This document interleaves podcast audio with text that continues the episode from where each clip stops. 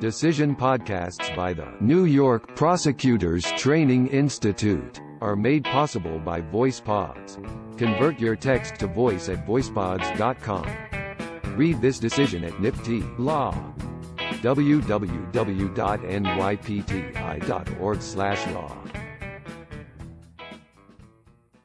People v. Edward Malloy, decided June 25, 2019.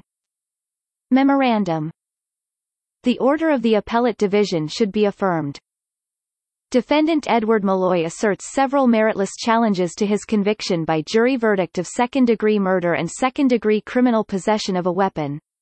As relevant here, during jury selection, defense counsel objected to the prosecutor's peremptory strike of an African American prospective juror as racially motivated, in violation of Batson v. Kentucky.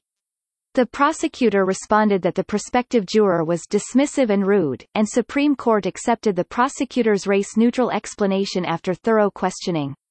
We accord great deference on appeal to a trial judge's resolution of a Batson challenge, including a determination regarding discriminatory.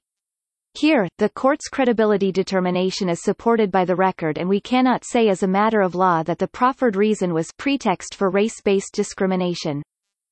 We also reject defendants' argument that Supreme Court unlawfully imposed consecutive sentences for the criminal weapon possession and murder counts.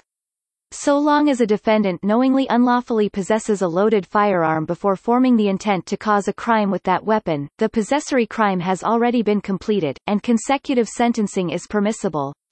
Here, the record supports Supreme Court's imposition of consecutive sentences. Video surveillance evidence showed defendant in possession of the gun several minutes before approaching the victim, supporting the conclusion that defendant possessed the weapon for a sufficient period of time before forming the specific intent to kill. Thus, consecutive sentencing was permissible. Defendant's challenges to the grand jury proceedings and sufficiency of the evidence lack merit.